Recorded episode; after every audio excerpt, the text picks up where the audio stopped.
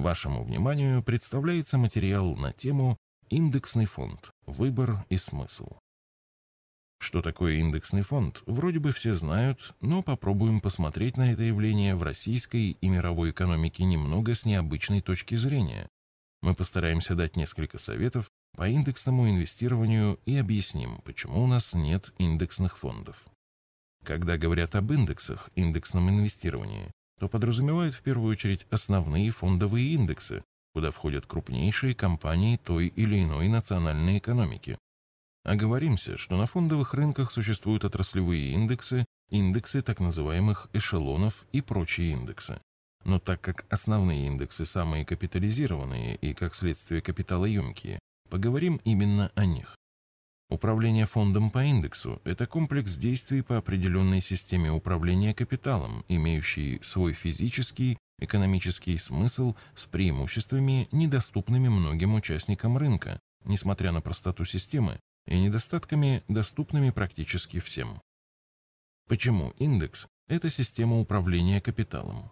Потому что состояние портфеля четко определено в любой момент времени. Существует система расстановки приоритетов, среди активов фактически отбор и определение объема позиции, то есть какие активы приобретаются, включение, увеличение доли, в каком объеме доли, а какие активы продаются, исключение уменьшения доли или не приобретаются. Стоит отметить отдельно факт того, что все индексные стратегии управления портфелем являются системами полного инвестирования. В них отсутствуют деньги. Реализован риск-менеджмент. Активы в портфеле занимают определенную долю. Часто доля ограничена неким фиксированным лимитом от общего портфеля. Например, в индексе ММВБ это 15%. Преимущества и недостатки индексного инвестирования на примере индекса Московской биржи. Индекс Московской биржи составляется из акций 47 крупнейших компаний, всего 50 акций, доля каждой из которых определяется пропорционально капитализации фри-флота, акций в свободном обращении, но максимальная доля отдельного актива в индексе не может превышать 15%. Главное преимущество индексного портфеля в системности. В основе гениальной простоты индекса лежит здравый смысл. В крупнейших национальных компаниях сосредоточена существенная доля человеческого труда, который создает общественную полезность и добавленную стоимость для акционеров.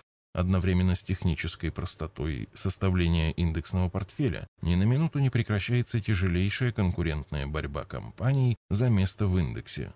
Сам по себе порог для попадания акций в индекс – это система селекции, естественного отбора наиболее жизнеспособных и экономически востребованных компаний. Благодаря этой системности индексные портфели в долгосрочной перспективе опережают результаты большинства спекулянтов. Здесь спекулянты, конечно же, будут спорить, утверждая, что они используют гораздо более продвинутые системы для совершения сделок. Да, их системы выглядят гораздо более сложными и наукообразными. Это всевозможные наборы технических индикаторов, правила использования стоп-лоссов и тейк-профитов и так далее и тому подобное.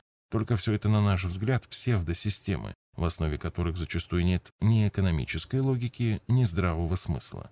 Создателям таких сложных псевдосистем очень трудно поверить в простоту и эффективность индексного инвестирования еще и потому, что индекс не создает иллюзий о стремительном обогащении, а просто отражает поступательное развитие бизнеса. Среднестатистическая доходность, которую приносят акции в долгосрочной перспективе, плюс 4–5% в год к уровню инфляции, не поражает воображение. Но при долгосрочном и регулярном инвестировании с учетом сложного процента эта, на первый взгляд, невысокая доходность может обеспечить фантастический результат. Как-то на семинаре, который устраивала биржа РТС, мы задали вопрос, не собирается ли биржа перевести популярный индекс РТС в рублевую оценку. В качестве аргумента мы использовали опыт других экономик, где фондовые индексы рассчитываются исключительно в национальной валюте. На что в зале возникла ирония, мол, в нашей стране все меряют в баксах. Тогда мы обратили внимание на тот факт, что появляющиеся индексные фонды, которые вкладывают средства в соответствии со структурой индекса РТС, по определению рублевые, и доходность у них будет также исчисляться в рублях. И так как инвестиции ведутся в российский бизнес, а индекс – это фактически система управления капиталом, то логично, что результат должен номинироваться в рублях. После этого в зале раздался смех, и большинство участников семинара, сотрудники инвестиционных и управляющих компаний, а также представители биржи ответили: «Вы что, ребята, какая система управления капиталом? Это же просто индекс, его рассчитывают». В индекс изначально входит ограниченное количество компаний. Да, они надежные, но их потенциал развития, как правило, ниже, чем у некоторых, не вошедших в индекс. К тому моменту, когда они попадают в индекс, они уже проходят фазу наиболее интенсивного роста. Сбербанку или Газпрому трудно вырасти в 5 раз. Доля Сбербанка на рынке России близка к 50%, и ее трудно увеличить в 3 раза. Даже неперспективную компанию, теряющую долю рынка или работающую в уходящей в прошлое отрасли, например, фиксированная связь, вам придется приобретать, так как на текущий момент она по-прежнему является крупной, пока, и, естественно, занимает свою долю в индексе. Также отметим, что доля акций в индексе зависит от их стоимости, точнее капитализации фрифлота, а текущая рыночная стоимость не всегда в моменте отражает экономику деятельности компании и, самое главное, ее будущее развитие. Индекс Московской биржи с точки зрения управления портфелем как бы исходит из гипотез, что чем больше компания, тем больше она вырастет. В противном случае зачем вкладывать в нее больший объем средств? То же самое можно сказать про ограниченный список компаний, входящих в индекс. Это значит, что остальным компаниям автоматически присваивается доля, равная нулю. Это здравая логика с точки зрения надежности, но сомнительная с точки зрения максимизации доходности. Это жертва доходностью в пользу надежности. Кстати, эти особенности индексного инвестирования когда-то побудили нас сравнивать результаты управления не только с индексом Московской биржи, но и с так называемым бенчмарком, где присутствуют все акции из группы риска, и они включены в виртуальный портфель бенчмарка равными долями.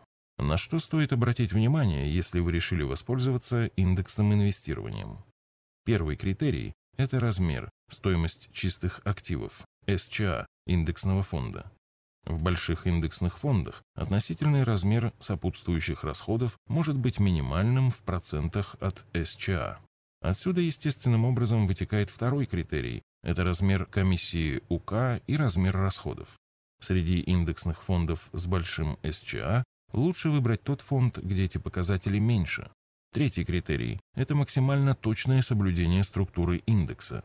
Структура активов фонда должна в точности повторять структуру индекса.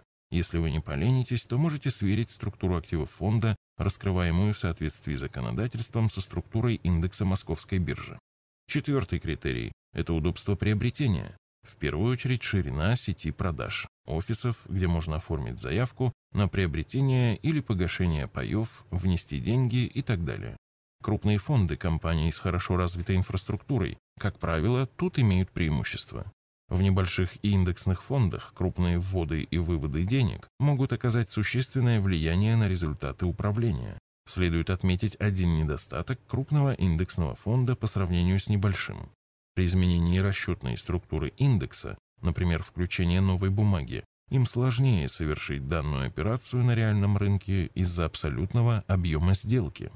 Почему у нас нет индексного фонда?